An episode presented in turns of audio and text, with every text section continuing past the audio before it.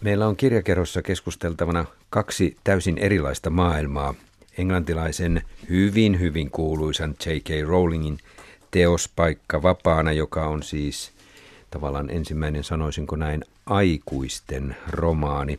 Ja sitten on Mihail Siskinin Sinun kirjeesi, jossa liikutaan Venäjän maaperällä, toki Kiinassakin. Mutta hyvin erilaisista kirjoista on nyt kyse. Lukijoiksi olen pyytänyt kriittisiä lukijoita, toimittaja Anne Karppinen, tervetuloa. Kiitos. Ja sitten kriitikko, toimittaja Heikki Jokinen. Mä huvittaa tämä kriittinen omalta kohdaltani. Mutta olenpahan siihen monta kertaa törmännyt, Anne, kun olet ollut kirjakerhossa keskustelemassa, että olen nimenomaan kuunnellut kriittisiä havaintojasi. Kyllä se kriittisyys tulee siitä. Mutta lähdetään liikkeelle J.K. Rowlingin kirjasta Paikka vapaana, joka suomennettiin ennätys nopeasti. Sehän ilmestyi jo viime vuoden puolella, mutta se on kuitenkin niin merkittävä kirja, että haluan käydä tässä kirjakerrossa läpi sitä, mikä on tämä niin sanottu ensimmäinen aikuisten kirja, koska hän kirjoitti Potterilla itsensä maailmankuuluksi.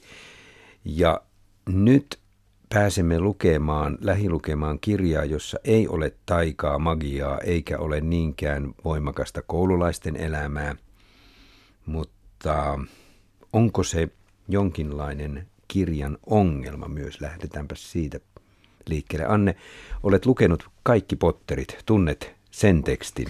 Kyllä, olen suuri Potter-fani, Potter-ystävä ja osut kyllä mun mielestä hyvin ytimeen siinä mielessä, että ensimmäinen niin sanottu vakavamielinen romaani. Mä en oikein tiedä, että pitäisikö tämä ottaa vakavasti vai onko tämä enemmänkin tällainen äm, karikatyyrinen ajankuva, yrittääkö tämä olla sitä. Mä en osaa tätä oikein määritellä, koska alku on vähän kuin täydellisissä naisissa. Ideahan on siis, että yksi merkittävä kunnallispolitiikko on kuollut. Ja tämän pienen englantilaiskaupungin asukkaat esitellään sitten tämän kuolleen ihmisen kautta tullaan heihin. Eli samanlainen vähän esittely kuin täydellisissä naisissa, joka sai jo minut niin kuin, tavallaan varuilleni koko kirjan kanssa. Ja, ja sitten jos miettii sitä, että kuinka elinvoimaisia hahmoja Rowlingilla on Harry Potterissa, hänellä on siellä taika mukana ja se antaa vapauden luoda hahmoja, joilla on lupa olla hyvin ristiriitaisia ja moniulotteisia. Ja se ristiriitaisuus, ihmisen elämään kuuluva, persoonan kuuluva ristiriitaisuus ja moniulotteisuus mun mielestä puuttuu tästä kirjasta kokonaan. Tässä ei ole kovin paljon sellaista huumoria, joka antaisi meille lukijoille viitteen siitä, että tässä on vähän niin kuin karikatyyrejä tai tahallaan rakennettu sellainen, sellainen keinotekoinen maailma. Tämä on kyllä aika realismissa kiinni ja, ja mm. liikkuu realismi. Ehkä tarkoitin karikatyyrillä lähinnä sitä, että nämä ihmiset on hyvin, vanha kainuulainen sanonta sanoo, että kirveellä veistettyjä, hyvin yksiulotteisia.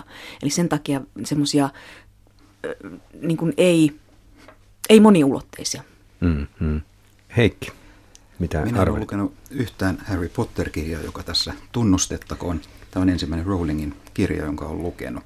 Ja niinpä kysyin pojaltani, joka on vähän paremmin tunteet Potter-maailmaa, Rowlingin muuta tuotantoa, niin hän luettuaan tämän Paikka vapaana kirjan kertoi mulle näkemyksensä siitä, että, että tuntui siltä, että ilman tätä taikamaailmaa niin Rowling ei oikein osaa luoda uskottavia hahmoja – Täsmälleen. Juuri näin. Mm. Ja tämähän on sama asia, jota mm. Anne äsken sanoi. Ja sama, joka mulle syntyi tuosta, että ihmiset on yksiulotteisia. Ei, ei kehitystä ja niissä ei tapahdu käytännössä mitään kehitystä, paitsi sitten lopun traagisissa tapahtumissa on kaikki yhtäkkiä muuttuukin oudosti. Ja yksi ominaisuus määrittää ihmisen ja ihmistä katsotaan vain tämän yhden ominaisuuden läpi. Ja lopputuloksena on tämmöinen fresko, jossa on iso määrä ihmisiä, mutta siitä ei synnykään yhtä kuvaa niin kuin freskosta pitäisi syntyä. Se ongelma oli pitkään itsellä niin kuin se, että sieltä ei oikein sitä hahmoista löytynyt ketään, johon kiinnittyä. Et meni pitkälle yli puolen välinen, kun alkoi löytyä se hahmo, joka pikkusen tuli lähemmäksi kuin muut. Ja se on, no paljastamatta kirjan loppuratkaisua, että mistä oli niin kysymys, niin jotenkin tuli myös sitä kautta läpi, että Rowling oli ehkä laskelmoiden kirjoittanutkin tämän asian, tarinansa tämän yhden ihmisen kaaren kautta, mutta se jäi liian ohueksi. Mm-hmm. Se ei kanna oikein koko tarinaa, ottaen huomioon, että kirjassa oli 600 sivua. Nämä, jotka kaikkein koskettavimmin Rowling kuvasi, olivat kyllä tässä kirjassa nuoria koululaisia, jotka katselivat sitten hieman ihmetellen ja paheksuen sitä tapaa, miten aikuiset elivät elämäänsä ja nämä koululaiset sitten alkoivat tehdä erinäisiä omia temppujaan, jotka se- sekoittivat aikuisten maailman. Sitä paitsi, siitä anteeksi, tein virheen. Pikkusen vajaa 550 sivua. No niin, mutta lyhyesti tämä perusasetelma. Tässä on siis englantilainen äh, pienehkö paikkakunta, jossa on, on kolmenlaisia, ikään kuin kolmen kunnan tai kolmen ryhmän ihmisiä, Pugfordilaiset, Jarvililaiset ja Fieldsiläiset. Ja sitten siellä on tällaista kunnallispoliittista kärhämää, kun Barry Fairbrother kuolee ja hän menet, häneltä jää siis valtuustopaikka auki, jota sitten aikuiset ihmiset ryhtyvät juonittelemaan kuka kenellekin. Ja äh, minulle ainakin alkoi sitten kirjan myötä paljastua, että tämä edesmennyt kunnanvaltuutettu olikin kohtuullisen hyvä ihminen ja kohtuullisen hyvä siinä työssään. Ja sen aukon täyttäminen olikin sitten vähän vaikeampaa, koska sinne paikalle pyrki sellaisia ihmisiä, jotka eivät aivan puhtain jauhoin sitten sitä työtään olisi tehneet. Ja, ja tässä oli ihan selvä tässä alussa jo tämä kaksijakoisuus, joka alkoi vaivata, että on se nuorten maailma, minkä Rowling tuntee hyvin, ja sitten on se aikuisten maailma, joka näyttäytyy tässä tarinassa aika tylsältä. Ja varsinkin se kunnallispolitiikan kuvaus, se oli hirvittävän kaavamaisesti ulkokohtaisesti ja hassusti kuvattu. Ja kaikki vaikuttimet, joita ihmisillä oli, niin liittyi pelkästään suunnilleen henkilökohtaisiin syviin kaunoihin tai kapeisiin eturistiriitoihin.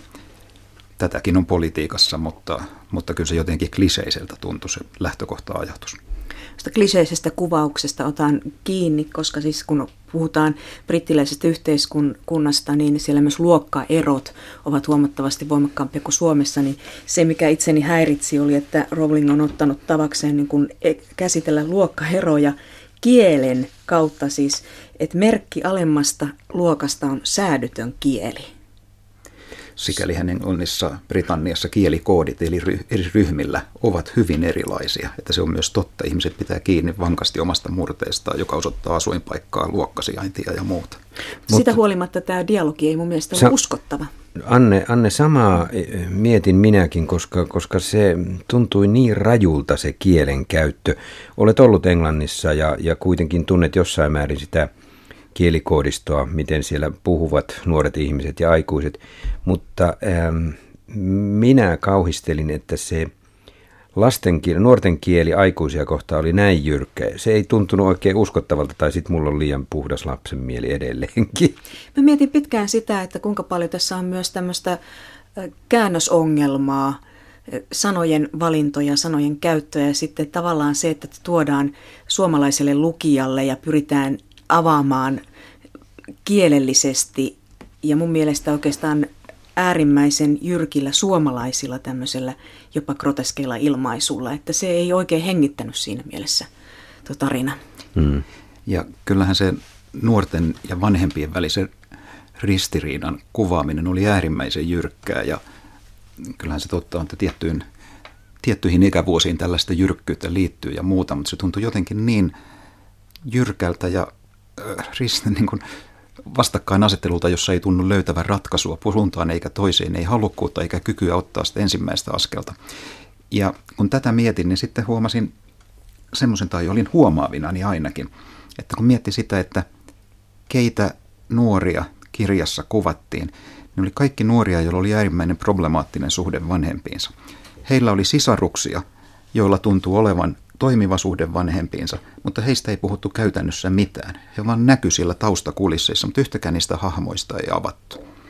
Sitä, mitä, mihin kirjailija tällä pyrki, se mulle ei ihan auennut, mutta tämä multa tuntui, että siinä haluttiin nimenomaan kuvata vain niitä pulmallisia suhteita. Joo, tämmöinen pattitilanteessa pyöriminen oli jotenkin semmoista leimaa antavaa tämän tarinan juoksutuksen kannalta. Mä rajaan vielä tätä teille, nimittäin minun mielestä siinä oli vielä enemmän, enemmän kiinnitin täsmälleen tähän perhekäsitykseen huomiota. Minulle vielä äh, rajautuneempaa oli, oli se, että siellä oli nimenomaan pojan suhde isään tai tyttären suhde isään. Se isän rooli oli aika lailla ongelmallinen koko ajan.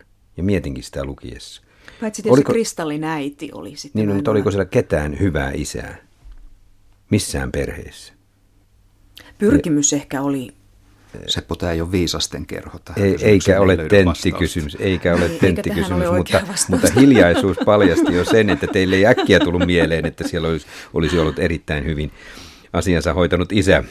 En, en, en itse kirjannut ylös ainakaan. Ehkä, ehkä kirjan pyhimyshahmo Barry Goldwater. Niin, hän, hän oli, oli mutta hänhän oli, hänhän oli tämmöinen pyhimysmagneetti, johon kaikki hyvät piirteet, joita muissa ihmisissä ei ollut, niin ne löytyi Barry Fairbrotherista – paitsi hänen vaimonsa mielestä.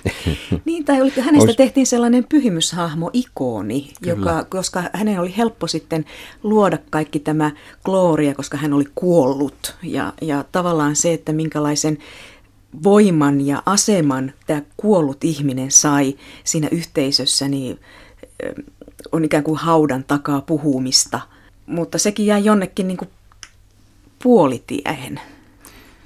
Mutta toisaalta voisiko sitä ajatella myös optimistisena näkökantana, että sillä mitä yksittäinen ihminen tekee on merkitystä. Kun Barry Fairbrother kuoli, niin kaikki huomasi, että hän oli ollut monessa hyvässä yhteydessä se liima, joka oli pitänyt hyviä asioita koossa. Että sillä, mitä yksi yksittäinenkin ihminen tekee, vaikka yhteiskunta olisi kova, niin se ei, se ei ole vailla merkitystä. Voisiko sitä ajatella näinkin päin? Vai Joo. onko mä liian optimisti? Jotenkin tuntuu, että tässä tapauksessa ehkä. ja mitä jotenkin mulle jäi sellainen pieni hämärä vaikutelma siitäkin, että jossakin vaiheessa, kun rapsutettiin tätä pyhimyksen pintaa, niin sieltä alkoi Ongelma on Rowlingilla myös se, että hän ei kerro mitään kunnolla suoraan. Hän tekee semmoisia semmoisia hataria viittauksia esimerkiksi sisarussuhteisiin ja muun muassa Fairbrotherin näihin itse ajattelet mahdollisiin lehmänkauppoihin, jotka ovat taitavasti pysyneet piilossa, jota ei sitten yhteisö ole nähnyt ja kun hänen paikkaansa lähdettiin kilvottelemaan ja hakemaan, niin, niin se mielikuva, että mitä, mitä tämä Fair Brother olisi tehnyt, niin alkoi rapistua sitten kuitenkin, kun alkoi jotain paljastua, tämmöisiä pieniä asioita. Mutta mikään ei ollut niinku kunnolla. Mikään ei ollut semmoinen juonenpätkä, joka olisi lähtenyt vetämään. Mm. Jonkin verran lukiessa testasin sitä, että onko Rowling tehnyt tässä yksinkertaisen ympärikäännöksen tässä ajattelussa, että aikuisten maailma onkin tavallaan se niin sanottu tottelemattomien lasten maailma ja he ovat ne, jotka ovat koulun penkillä ja itse asiassa nämä lapset, nuoret ovat niitä, jotka elävät kuten aikuiset elävät. Ja joissain paikoin se ikään kuin toimi, koska ihmettelin sitä, että miksi näiden aikuisten maailmassa oli keskinäistä rakkautta niin vähän tai keskinäisiä suhteita. Siellä viitattiin joihinkin tällaisiin salaisiin suhteisiin, mutta aika lailla vähän, kun taas nuoret, varsinkin yksi heistä, huiteli kyllä aika vauhdikkaasti suhteesta toiseen hyvin aikuismaisesti. Ja siitä tuli tämmöisiä ajatuksia, mutta tuskin se sen kovempaa tarkastelua kuitenkaan kestäisi tämä, tämä ajatus, että siinä on vaan käännetty päälailleen. Tuli tota, tämmöinen rinnastus, siellä on eräs illalliskohtaus, jossa talon emäntä epäonnistuu oman keitoksensa kanssa ja, ja siinä vaiheessa mä ajattelin, että jotenkin se sopii tämän kirjan kuvaukseksi, että et, et, niin se soundi on vähän kuin pohjaan palannut vetinen lihapata. Mm, mm.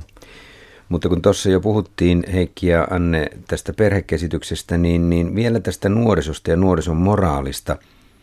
Mm, miksi minä luin sen sellaisena, että nuorison moraali on rappeutunut tässä yhteisössä, mitä Rowling kuvaa? Oliko se sitä?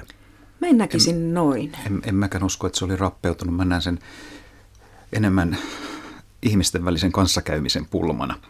Mutta tästä on vaikea sanoa, että tämä on syvälle analyysille hieman hankala kirja, koska se jäi niin pinnalliseksi monessa suhteessa.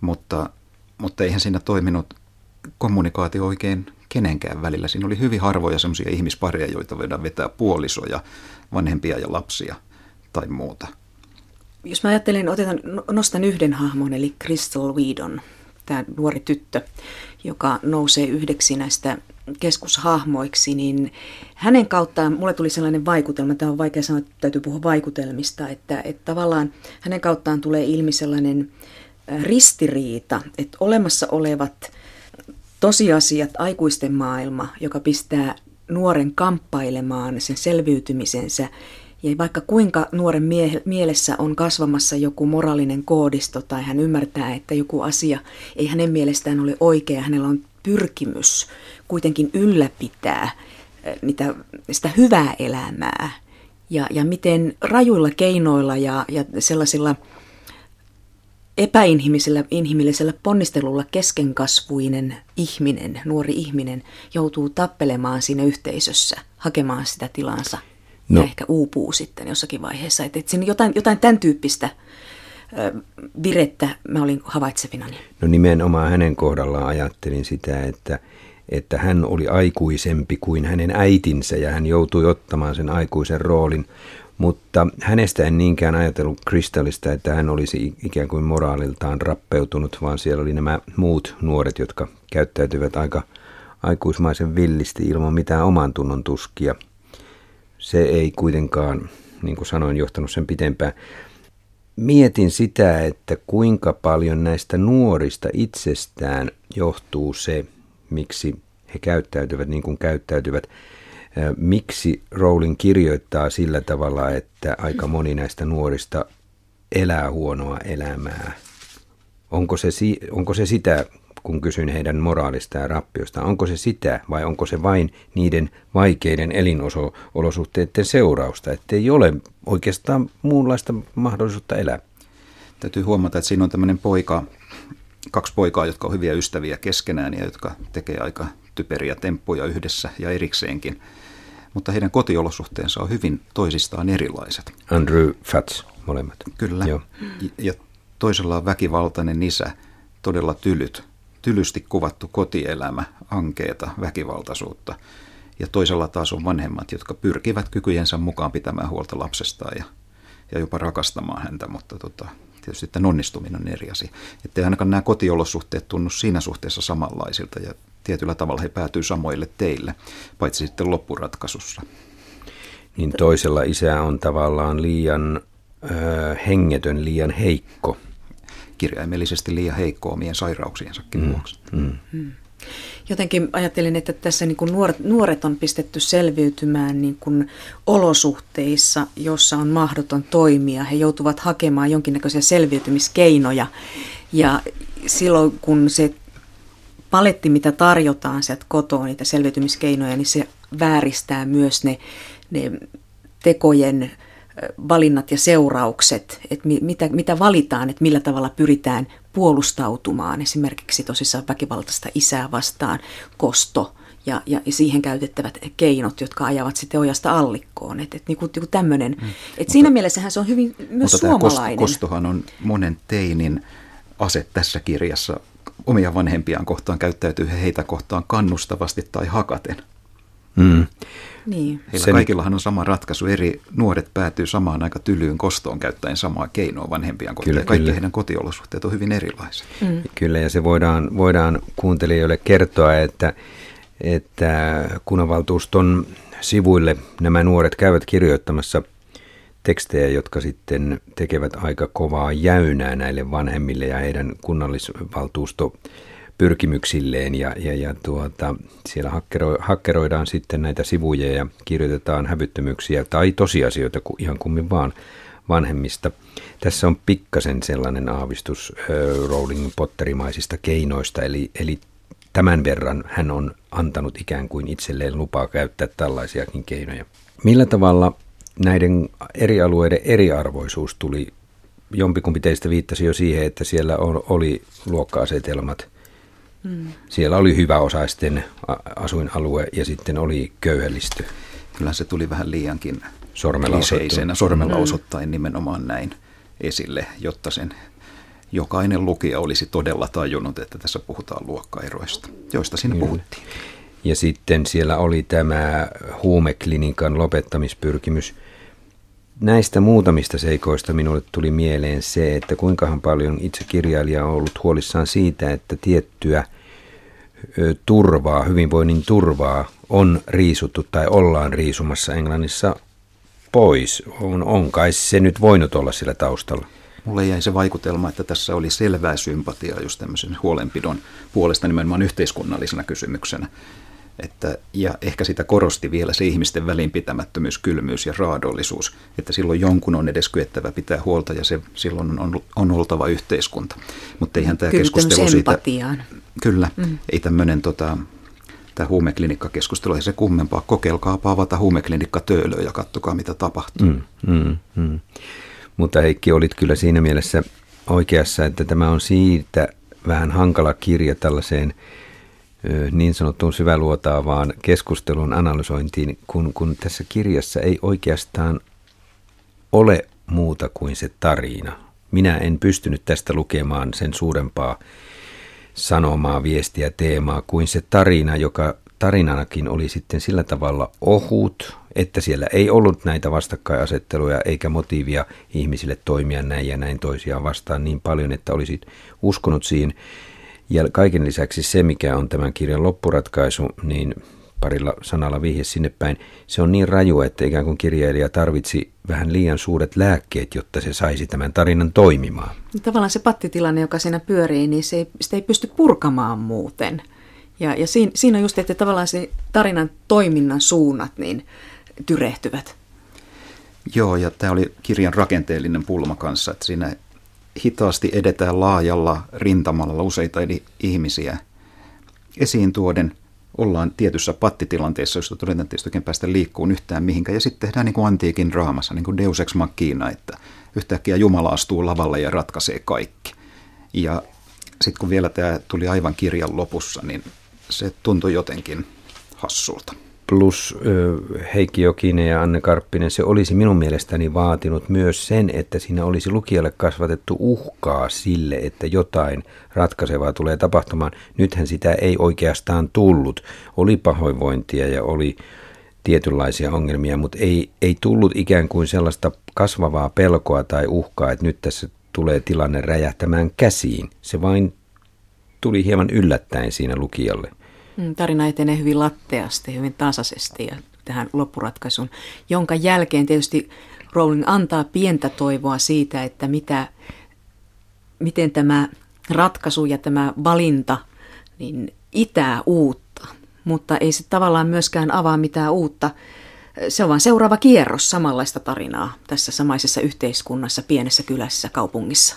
Mm, mm. Joo, mulle tuli tästä rakenteesta jotenkin mieleen John Irvingin kirjat, jossa usein tarvitaan tämmöinen dramaattinen ratkaisu, että kuljetetaan tavareissa tai hirvittäin dramaattista tapahtuu ja sitten alkaa muuttua. No Irving on ehkä toistaiseksi tämän tyyppisessä kirjassa vielä ammattitaitoisempi, mutta erittäin ammattitaitoinen tekijä. No hän on kirjoittanut tarinoita aikuisille huomattavasti enemmän kuin J.K. Rowling, että ehkä se tulee määrän ja työn kautta. Vielä muutama sana ennen kuin mennään seuraavaan kirjaan, Mihail Siskinin sinun kirjeesi kirjan, niin, niin tämän äh, J.K. Rowlingin Paikka vapaana kirjasta. Kun jos sanoin teille, etten löytänyt tästä kirjasta kovinkaan paljon rakkautta ihmisten välistä, niin, niin minkälaisissa suhteissa, ihmisten välisissä suhteissa sitä teidän mielestänne tässä oli, vai oliko sitä ollenkaan, kenenkä välillä? Pääsen taas lempiaiheeseeni. Kyllä sitä oli, mutta sen muotojen löytäminen siten, että molemmat osapuolet sen ymmärtävät ja hyväksyvät ja ovat valmiit sen puolesta toimimaan, niin se vaikutti olevan kovin pulmallista. Oli, mutta minä olisin kaivannut sinne ainakin pidä liikkeellistä rakkautta, sellaista, joka ei pääse toteutumaan. Se olisi tuonut jo sinne jännitettä, mutta en minä löytänyt semmoistakaan sieltä. No, oli, kahden teinin välillä siellä. oli tätä. Ah, niin, teinien välillä oli. Niin, mutta olihan nyt, siellä salattua, salattua rakkautta myös tota, salattua edesmenneeseen. Sala, niin, salattua intohimoa edesmenneeseen valtuutettuun, niin, joka sitten, niin, joka, joka sitten paljastui jälkikäteen, että tämän mm, tyyppisiä... lievää. Todella lievää, mutta siis todella niin kuin Heikki sanoi, niin se on mun mielestä kanssa, se oli palasina, se oli sirpaleina. Ehkä sitten Kristallin ja hänen mummonsa välillä jotain tämmöistä suojelevaa yritystä, mutta nekin jäi valitettavasti vain yrityksiksi. Että... Siinäkin oli vuosikymmeniä välissä ennen mm. kuin mm. Kristal sen huomasi ja, ja havahtui siihen, että hänestä on välitetty kun kysyit tästä, että onko rakkaus ylipäänsä mahdollista tämän kirjan maailmankuvassa, suunnilleen näin mm. kysyit, niin mä ajattelisin, että mulle tuli se käsitys, että se on mahdollista, jos olosuhteet sen sallii ja pelot ja häpeä poistuu. Koska pelot ja häpeä tuntuu olevan suurena esteenä ihmisten välillä kaikissa myönteisissä suhteissa tässä kirjassa. Se on muuten totta. Niin, se, kyllä, se oli tässä kyllä, hyvin, hyvin niin sanottu. tämmöinen leimaava tunnelma. Joo, jopa, jopa ahdistavassa määrin, että sitä oli niin paljon, että ei, eipä tämä niin kuin luku elämyksenä mitenkään mieltä kiehtova ollut. Pysytään vielä kauneudessa. Tämä on hyvin rujoa ku- kuvausta, niin, niin oliko siellä missään kauneutta, elämän kauneutta, kauneutta ihmisten välissä ja mit, oliko minkäänlaista kauneuden kuvausta esimerkiksi maisemissa – että siinä ongelmana oli ihan sama, mitä Eikki sanoit näistä ihmissuhteista ja sitä rakkaudesta, että se oli hyvin sirpaleinen. Että jotenkin se maisema ja muu, että, että niin kuin sieluni silmin näin kaksi erilaista kaupunkikeskusta, jotka, jossa niin kuin tämä Fields oli vähän slummimaisena tämän emokaupungin kyljessä, joka saattoi näyttäytyä aika ajoin hyvin vehmaana semmoisena kauniina brittiläisenä paikkana. Että et tämä on se mielenmaisema ja sielunmaisema, joka sieltä ehkä niin kuin nousee, mutta hyvin sirpaleista oli sekin.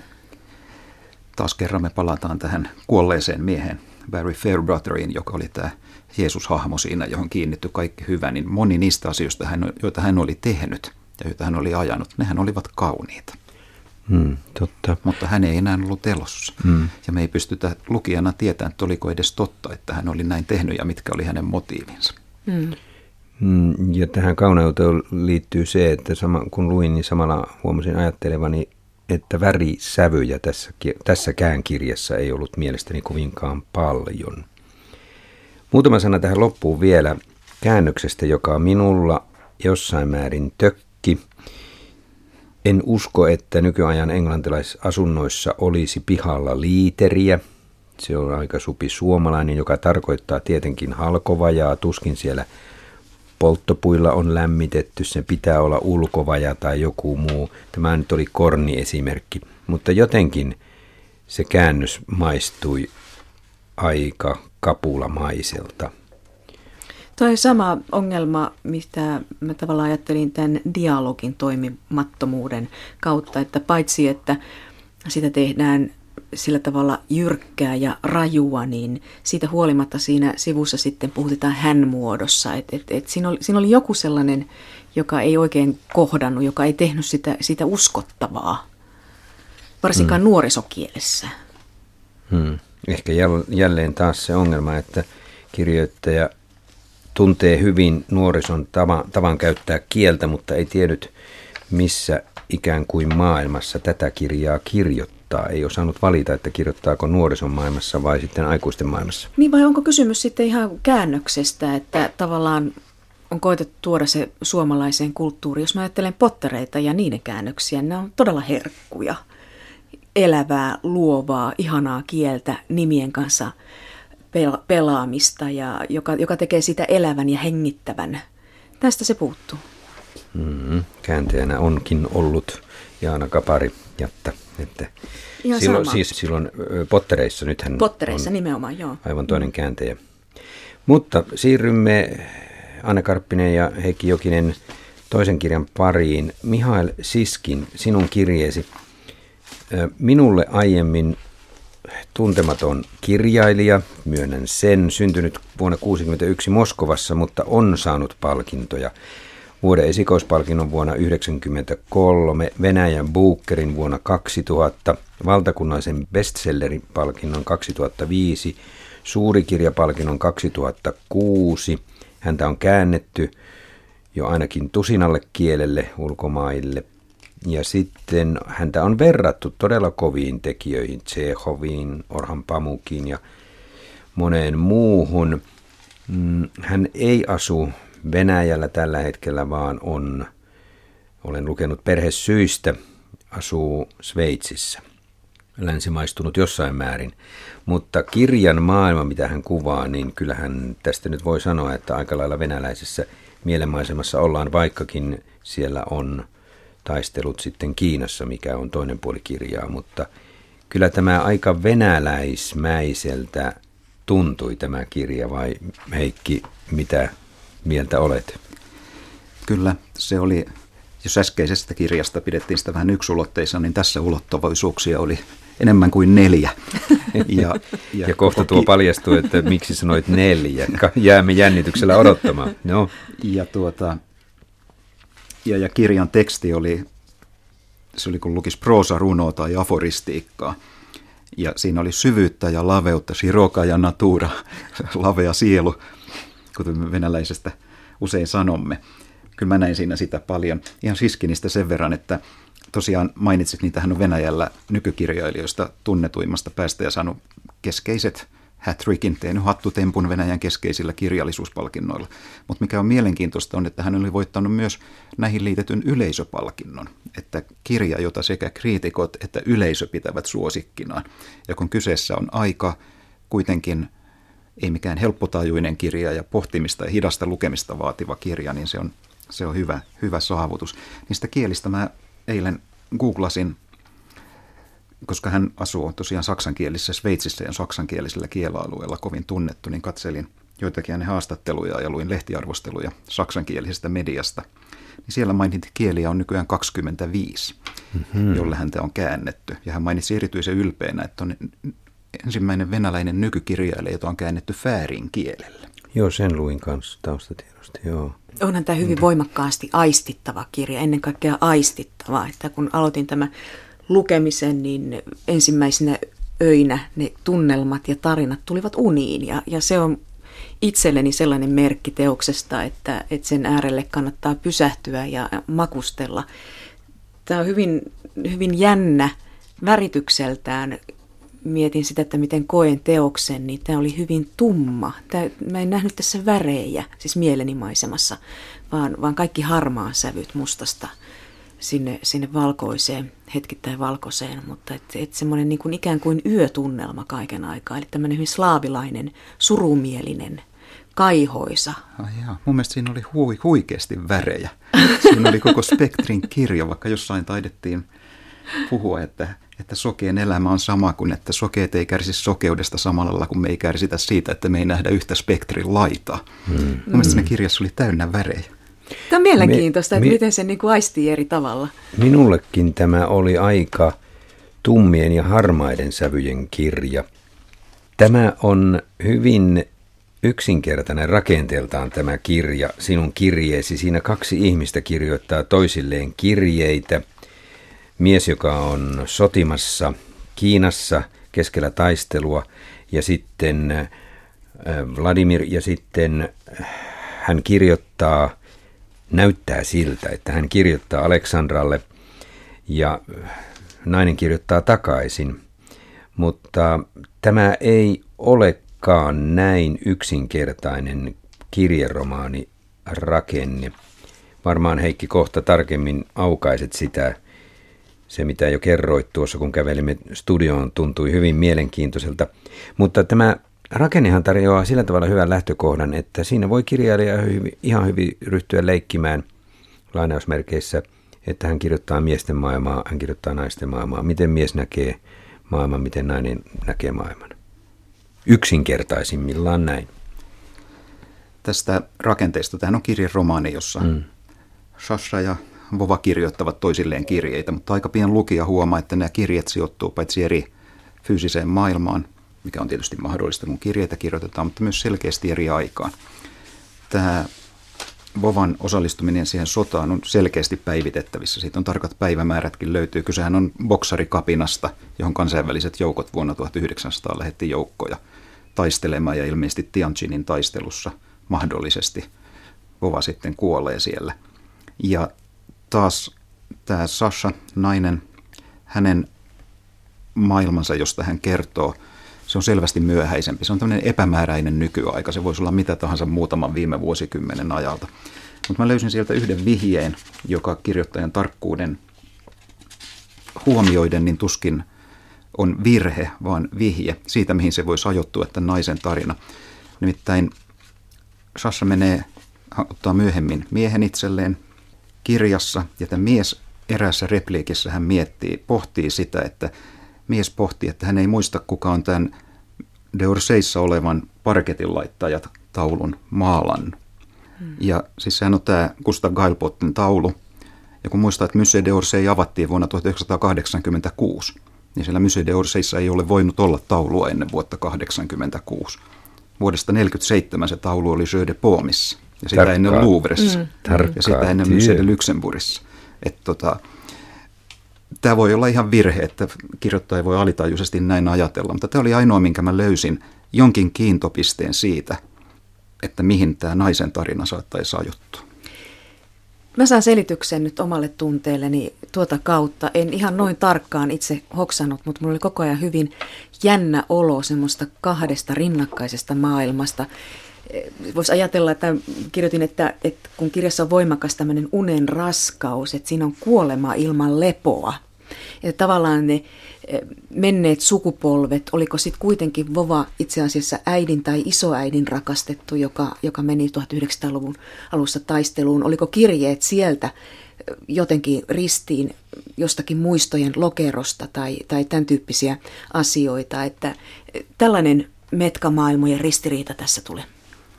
Yksi mahdollisuus, tämä on aivan oivallinen mahdollisuus, että siinä on tämmöinen ylisukupolvinen risteymä, tai miksi sitä sanoisi. Ja toinen mahdollisuus on, että siinä on kyse yksinkertaisesti neljästä eri ihmisestä, jotka kirjoittaa. On teoreettisesti vaikka kaksi Sashaa ja kaksi Vovaa. Ne kirjoittaa mm. eri aikoina, eri todellisuuksista, eri maailmoista toisille, ja me luetaan näistä kahden kirjeet, mutta eivät ne, jotka ovat kirjoittaneet toisilleen. Mutta ylipä, niin. ylipäänsä ottaen tätä rakennetta voi tietysti pohtia pitkään, mutta mä en tiedä, onko se sitten kauhean oleellista. Sitä mä just lähdin hakemaan tavallaan, Joo, että tämä on kyllä. Ihana, niin. ihana teos siinä mielessä, että, että se antaa lukijalle niin paljon mahdollisuutta hahmottaa tämä rakenne ja se maailma, jossa, jossa eletään. Ja koska kuitenkin pohdinta on ikiaikaista ihmisenä olemista, ihmisyyden mittoja, siihen mihin kiinnittyy, mikä pitää elossa, mikä pitää elämästä, tekee elämästä mielekkään, äitiydestä, tämän tyyppisistä asioista, isoista asioista. Ja nimenomaan tämä tekee siitä yleismaailmallisen ja universaalisuuden, koska aika ja paikka tietyllä tavalla häviää, hämärtyy ja ehkä hämätäänkin meidän silmistä, niin silloin lukijalla on erittäin suuri vapaus unohtaa maalliset realiteetit ja keskittyä siihen, mikä on kirjan keskeinen sano. Ja kielihän on aivan valtavan ihanaa. Siis se on niin kuin to, totesit Heikki ja Seppo säkin tuossa aikaisemmin, että se on runollista ja, ja aforismimaista, eli, eli tavallaan siinä pystyy viipymään pitkään ja hartaasti. Ja täsmälleen niin, kuten molemmat teistä jo on todennut, että, että silloin kun kirja on hyvä, kun se on antoisa ja kun lukija lähtee sen mukaan, niin, niin todella siihen tulee jotain niin suurta ja niin aikaan sitomatonta, että se irrottaa sinut pohtimaan ihmiselon perimmäisiä kysymyksiä, mitä tässä tehdään kyllä ihan yltiöpäisen isosti. Siellä ollaan filosofioiden äärellä ja siellä on, ollaan todella karmeiden elämäntotuuksien äärellä jatkuvan kuoleman keskellä – ja rakkaudesta tässä kirjassa kirjoitetaan ihan toisella tavalla kuin, kuin Rowlingissa, mutta mä vielä viivähdän ihan yhden asian verran tässä, kuka kirjoittaa kenelle. Nimittäin nyt kun teitä kuuntelin, niin vasta minäkin sain päähäni ajatuksen, että entäs jos tämä nainen, Shashenka, tässähän näitä hellittelynimiä on useampia, niin on, onkin tosiaan lukemassa äitinsä tai iso-isoäitinsä kirjeitä tai jotain. Ja sitten voihan siellä olla, että hän kirjoittaa jollekin, niin kuin Heikki heitti tässä, että on se kiehtovaa miettiä, kuka kirjoittaa mitäkin. Ja se lisää lukijan vapautta. Se tässä on se paradoksi, että kun jokin asia jää epäselväksi, niin silloin se lisää lukijan vapautta, koska se tekee siitä yleismaailmallisemman, yleispätevämmän. Ja vaikka tässä puhutaan rakkaudesta, niin se rakkaus ei oikeastaan todellisuudessa kiinnity mihinkään. Että Sasenkankin nämä miessuhteet ja, ja muut, joita tässä kuvataan, niin ne on täyttymättömiä tavallaan tyydyttämättömiä loppuun saakka. Eli tämä etäältä rakastamisen teema ja sen, miten se mahdollistaa semmoisen avoimuuden ja varsinkin semmoisessa tilanteessa, jossa niin kuin nuoruus on rikkonut ihmisyyden, ne kaikkein Sasenkan niin kuin mm, oman mm. ihmisyyden, puhumattakaan sitten rintamalla olevan rakastetun ihmisyys rikkoontuu siellä hyvin brutaalisti ja julmasti, vain niin kuin sotakuvien kautta aukasit Anne jo tämän, tämän naisen maailmankuvauksen. Siis hän siiskin kirjoittaa paljon silloin siitä, minkälaista on naisena oleminen, siis odottaa lasta, toivottua tai epätoivottua lasta, tai yrittää löytää suhdetta mieheen. yrittää ymmärtää, miksi omat vanhemmat ovat eronneet tai ottaneet uuden puolison, minkälaista heidän riitelevälinen elämänsä on, kun taas sitten miehen armeijakokemukset, taistelukokemukset Kiinasta, Kiinasta ovat täynnä verisiä, kuvottavia kuvia. Mutta Heikillä oli ennen Anne sua. Joo, no mä tartunkin tähän, mitä sanoit viimeksi, että toisaalta siis totta kai mies on sodassa ja se on täynnä kuolemaa, raakuutta mm, ja mm. julmuutta, mutta kyllähän hänen kirjeissään on tämä elämän halu ja elämän jatkumisen halu ja rakkauden kauneus hyvin vahvasti läsnä. Ja sitten taas naisten kohdalla tämä uuden syntyminen ei ole pelkästään rooli. Muistakaa, että kun Sasha opiskeli lääkäriksi, ja hän jossain siinä toteaa, että hän halusi niin kuin lääkäriksi sen takia, että haluaa palvella elämää, ja mihin hän päätyi työhön. Hän meni työhön aborttiklinikalle jossa hän ei palvele elämää tämän, tämän mukaan. Ja sitten näette, että yksinä tuli hyvin monesti keskenmenot. Sekä Sashalle Kyllä. että Jankkalle hänen ystävälleen sai keskenmenoja. Ja siinä oli myös lasten kuolema. Siinä oli kuolleita oli. sisaruksia ja muuta. Mm. Et, et kyllä, tämä, kyllä tämä kuolema oli hyvin vahvasti läsnä niin sanotusti sillä naisten puolellakin. Tähän oli just nimittäin puuttumassa. Siis se, se että, että ensinnäkään tuskin 1900-luvun alussa abortit olisivat olivat niin kuin näin selkeästi esille, kun tämä abortin teema on tässä ihan alusta saakka. Ja, ja tota, lopussahan tehdään myös nuorille tytöille abortti. Eli, eli, eli siinä mielessäkin sekin tukee tätä ajan eri kerrostumien niin kuin läsnäoloa. Joo, joo no se, se eri ajat oli selvä. Mä ajattelin hmm. näin mielessä, niin eikä sillä ole mitään väliä, onko se oikein vai väärin. Että kun melko alkuvaiheessa romaania nainen Sasha saa tietää – mikäli se nyt oikein luin, että hänen rakastettunsa on kuollut jossakin kaukana, niin mä ajattelin, että se on kuollut Afganistanin sodassa, joka alkoi 79 ja 86 hänellä on jo uusi mies. Aina on sotia, aina on muuta, 86 jälkeen hänellä on jo uusi mm. mies. Mutta en tiedä, mä jäänyt sitä miettiin, koska kyse on siitä, että se on ihan sama kuoleeko sun mies Afganistanissa, no niin. Vietnamissa vai Irakissa. Mm, meillä no, on näitä sulhasia, jotka aivan, menevät sinne kuolemaan. Aivan oikein, koska minä jäin myös kiinni sellaiseen ajatusfiksaatioon, että, että tämä – liittyy joko Tsetseeniaan tai Afganistaniin, ja, ja ikään kuin en päässyt siitä irti, en, en, en sitten millään, ja se jossain määrin häiritsi tuota lukemista, mutta nyt kun teitä olen kuunnellut, niin moni asia on näköjään selvinnyt tässä. Yksi olennainen, mikä tulee hyvin pian tässä kirjan alussa, on jo sanan mahti. Siis täällä mennään hyvin pian alkusivujen jälkeen jo, jo muistaakseni kreikkalaisen filosofiaa ja ka- kaikki, ja raamattusitaatteja tulee sieltä täältä koko ajan. Ja, ja täällä on loputon usko sanoihin. Joo, siis tämä alku, sehän on sitaatti Johanneksen evankeliumista. Sehän aloitetaan, kun Johanneksen evankeliumi alussa oli sana. Ja tämä teema tulee siinä koko ajan. Toki se usko siihen sanaan välillä häipyy todellisuuden myötä, mutta mielestäni tämä on romaanin keskeisiä teemoja ja se on niin moniulotteinen siinä romaanissa, että on vaikea avata johonkin yhteen, mm. yhteen, yhteen paikkaan. Mutta ensinnäkin kirja on kauttaaltaan loistavaa kieltä. Se käsittelee sanan mahtia ja sitä, voiko sana muuttua rakkaudeksi tai rakkaussanaksi ja sitä suhdetta. Nämä on niitä keskeisiä teemoja. Ja tietysti kuolema, josta me jo aikaisemmin puhuttiin. Mä kirjoitin muistiinpanoihin, niin kun mä tätä luin, niin mä kirjoitin näin, että kysymys on kuolema, vastaus on rakkaus. Tässä oli mun mielestä tämän kirjan tematiikka. Mäpä ja ilmeisesti poimin. se väline on sitten sana.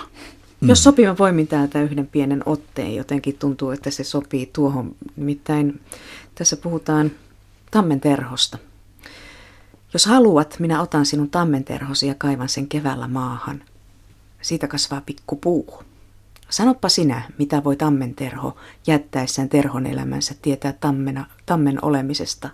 Ruumis, se on pelkkä ruumis. Hmm. Se pohdinta sanoista, sanan mahdista taitetaan kuitenkin muutaman sivun jälkeen hyvin nopeasti. Mies tuskailee kirjeessään ensin, että, että sanat ovat hänelle kaikki kaikessa tärkein maailmassa, mutta sitten tulee epätoivo, sanat tekevät minusta pilaa. Oli kohta, tämä oli kohta, jossa ihmettelin, että miksi näin äkkiä sitten menetetäänkin usko joihinkin, mitkä ovat kaikkein tärkeintä elämässä. Se on inhimillistä. Epäilys syntyy niistä. Sitä kutsutaan elämäksi, niin. ystäväni. Niinkin voi tietysti sanoa. Mistä syntyy se tarve, että kun ihminen elää tällaisen todella kauhistuttavan kaauksen keskellä, jossa taistelutovereita kaatuu vierestä koko ajan, niin miksi hän haluaa sitä karmeutta kuvata kaikkein rakkaimmalle ihmiselleen? Luulisi, että hän kirjoittaisi jotain aivan muuta. Kyllä hän toki kirjoittaakin, mutta tätä taistelun kuvausta on tavattoman paljon. onko hänellä muuta mahdollisuutta? Se on niin, se todellisuus. Eikö jossain tietysti. kohti sieltä rintamakirjeistä hän kertoi, että miksi minä tätä sinulle kirjoitan? Kyllä, hän kyllä, itsekin hän pohti, ihmetteli muutaman kyllä, kerran. Kyllä. Sanotaan filosofisesti näin, että jos kirjoittaja itsekään ei osaa vastata kysymyksensä, niin enpä kyllä minäkään osannut. Ehkä se on vaan tapa jollain tavalla tehdä itsestä kuolematon, koska tässähän on juuri se, mitä lukija miettii, että onko tämä hengissä vai ei, ja tämä Yksi tärkeä kohta on sivulla 192. Tiedän, että kirjoitettu kirje joka tapauksessa jotenkin päätyy sinulle, mutta kirjoittamaton häviää jäljettömiin. Niinpä minä kirjoitan sinulle, Shasenka rakas. Eli siis kun sen kirjoittaa, niin se jatkaa tämän elämää, tämän ihmisen elämää. Kyllä, mutta mä vielä palaisin vähän tuohon kuoleman kuvaukseen, jota on, kuten äsken todettiin jo sekä tällä naisten puolella että miesten puolella tässä kirjassa. Niin kyllä mä koin hyvin vahvasti, että tämän kirjan keskeinen kysymys on kuolema. Se, että mitä on kuolema ja tähän etsitään sitä vastausta ja mikä on ihmisen suhde kuolemaan. Ja tota, sen takia se tulee niin vahvasti joka puolella esille. Ja ennen kaikkea tämmöinen, tämmöinen dikotomi, että kuolema rakkaus – mistä tämä on tämä vastakohta pari, jolla mä näin tämän kirjan pitkälti pelaavan. Mm. Kyllä, ja siinähän on hyvinkin jopa anatomisia kuvauksia siitä, miltä näyttää kuollut ihminen, mitä on tapahtunut sillä hetkellä, kun hän on kuollut. Sitä vyörytetään hyvinkin paljon siellä mies, miehen kirjeissä. Tavallaan mä vielä menen siihen kuoleman tematiikkaan, siihen, siihen tematiikkaan, että kuolema ilman lepoa. Että jotenkin mä näkisin sen, että se sotakuvaus on yhdenlaista Danten helvettiä. Eli, eli se toinen puoli elämästä olisi, on se levottomuus, se helvetti, jossa eletään. Se on jo täällä. Eli, eli tämmöinen kaksi, tää, mistä mä puhuin, että rinnakkaismaailmat, jotka risteävät, niin toisessa on se syntymä, syntymän mahdollisuus toisessa on oikeastaan vain kuoleman mahdollisuus. Ei rintamalla kukaan synny uudestaan. Sinne mennään kuolemaan. Ja tietenkin lukiessa käy vertauskuva Joseph Conradin matkapimeiden ytimeen mielessä. Se siellä kummittelee. Aikamoista pateettisuutta tässä on. Sekö tuo, tuo myös sen ikään kuin venäläisyyden mausteen tähän mukaan? Suuri maa, suuri minuutti. Näin voisi sanoa, siinä on tiettyä, se voidaan tulkita pateettisuudeksi, mutta, mutta se voidaan myös tulkita tietyllä lailla filosofisuudeksi ja pikkusen riippuu lukijan hyvän tahtoisuudesta, miten se tulkitaan.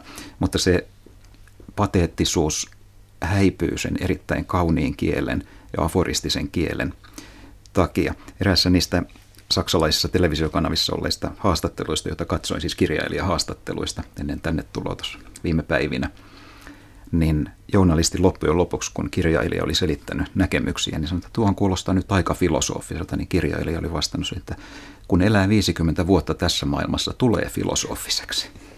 Tämä on lohdullista. Mitenkä toiveikkaana te näette Siskinin tavan katsoa maailmaa?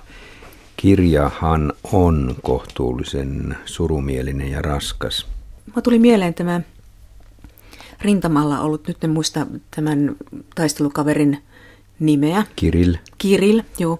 Kiriliin on kirjoitettu se itu, mikä, se rakkauden itu, mikä siellä kurjuudessa ja kauheudessa voi olla ja se kuinka hän niin kuin epätoivoisesti pitää siitä kiinni ja pitää sitä viimeisestä positiivisesta ajatuksesta kiinni kaiken sen kauheuden keskellä. Eli tavallaan se toive elämästä ja elämän jatkumisesta, niin kyllähän se elää siellä kaikkien kauheuksien keskelläkin. Tosin mun, se kyllä nitistetään. Mun mielestä se toive on siinä, että kirja tai ei kiellä rakkauden mahdollisuutta. Se toteutuuko se? Se on eri asia, mutta ei se kiellä sen mahdollisuutta. Se ja ei kiellä sitä muodossa? teoriassa eikä mm. käytännössä, mm. ei ollenkaan. Mm. Minusta se on se optimistinen puoli siinä se oli hyvä Heikki, että otit tähän tämän puolen, koska olisin seuraava, tai seuraavaksi olisin mennyt siihen suuntaan, että miksi Siskin kirjoittaa tänne tiedeuutisia. Suurin osa ihmisistä ei ole lähestynyt toisiaan valitsemalla, vaan kuten puut kietoutuvat vain yhteen. Tämä ei anna minulle ainakaan kovin toivekasta kuvaa siitä, että ihmiset ikään kuin valitsemalla, rakastumalla hakeutuvat toistensa seuraan, vaan se on aika biologisen arkista touhua. niin voi sen oikein nähdä, mutta toisaalta sitten, eikö se toivekkuus ole just siinä, että, että me olemme vapaita sitä valitsemisen ikeestä, että, että elämä jatkuu parhaassa tapauksessa hyvin lempeästi juuret toiseen kietoutuneena – heitän vaan tässä tämmöisen toisenlaisen vapa, näkökulman. Vapa valitsemisen ikeestä, ei se kyllä nyt ihan... ihan... Tämä on vähän suuri osa maailmasta, niin kuin Rowlingin kirjassa oli sikhipariskunta, jossa oli vanhempien järjestämä avioliitto. Niin. Se ei vaikuttanut yhtään sen onnettomammalta kuin nämä vapaasti valitut avioliitot, joita meillä harrastetaan. Että ehkä tuon yhteenkietoutumissitaatti, joka on hieno sitaatti, niin senkin voisi lukea siten, että, että on myös hyvä oppia arvostamaan sitä, minkä vieressä, jonka vieressä on. Tuo oli hyvin, kasvaa siihen. Tuo oli hyvin sanottu, paremmin. kyllä, mm. kyllä, ilman mm. muuta näin, mutta, mutta ymmärrättekö mitä haen tällä, että, että, että uskooko hän, hän sellaiseen kauneuteen tai sellaiseen, että, että ikään kuin valitsemalla me teemme elämästämme paremman? Mulle tuli sellainen ajatus, että itse asiassa Siskin uskoo siihen, että elämä itsessään Tekee valinnat. on hyvä ja kaunis. Miksi tehdä sitä monimutkainen valinnoilla? Onko se se optimismi? Kun tässä kirjakerossa on nyt ollut näin kaksi erilaista kirjaa, J.K. Rowlingin Paikka vapaana ja sitten Mihail Siskinin Sinun kirjeesi, niin Siskinillä nämä asiat ovat isoja, ne ovat ihmisen elämisen ja kuolemisen ongelmia, kun taas Rowlingilla vähän pieniympyräisiä kunnallispolitiikan ongelmia – vertailkaa näitä kahta kirjaa nyt tässä lopussa toisiinsa. Anne. Onhan nämä kuin yö ja päivä. Ei, ei, ei näitä voi verrata. En, mä kieltäydy vertaamasta. Se, mikä niissä on yksi iso ero, on tietysti kieli ja ylipäänsä kieli sekä sisällöllisenä kysymyksenä että se kieli, jota käytetään. Että kuten on moneen kertaan todettu jo, niin Rowlingin kieli on vähän töksähtelevää ja osin tylyäkin ja Shiskinin on äärimmäisen runnollista. Se on kun lukisi pitkää proosarunoa tai aforismikokoelma. Mutta mulle tuli tämmöinen ajatus mieleen, kun mä olin nämä kirjat lukenut ja niitä pohtinut. Mä ajattelin näin, että, että on kirjoja ja kirjallisuutta. Rowlings on kirja, mutta Shiskin on kirjallisuutta. Tämän allekirjoitan.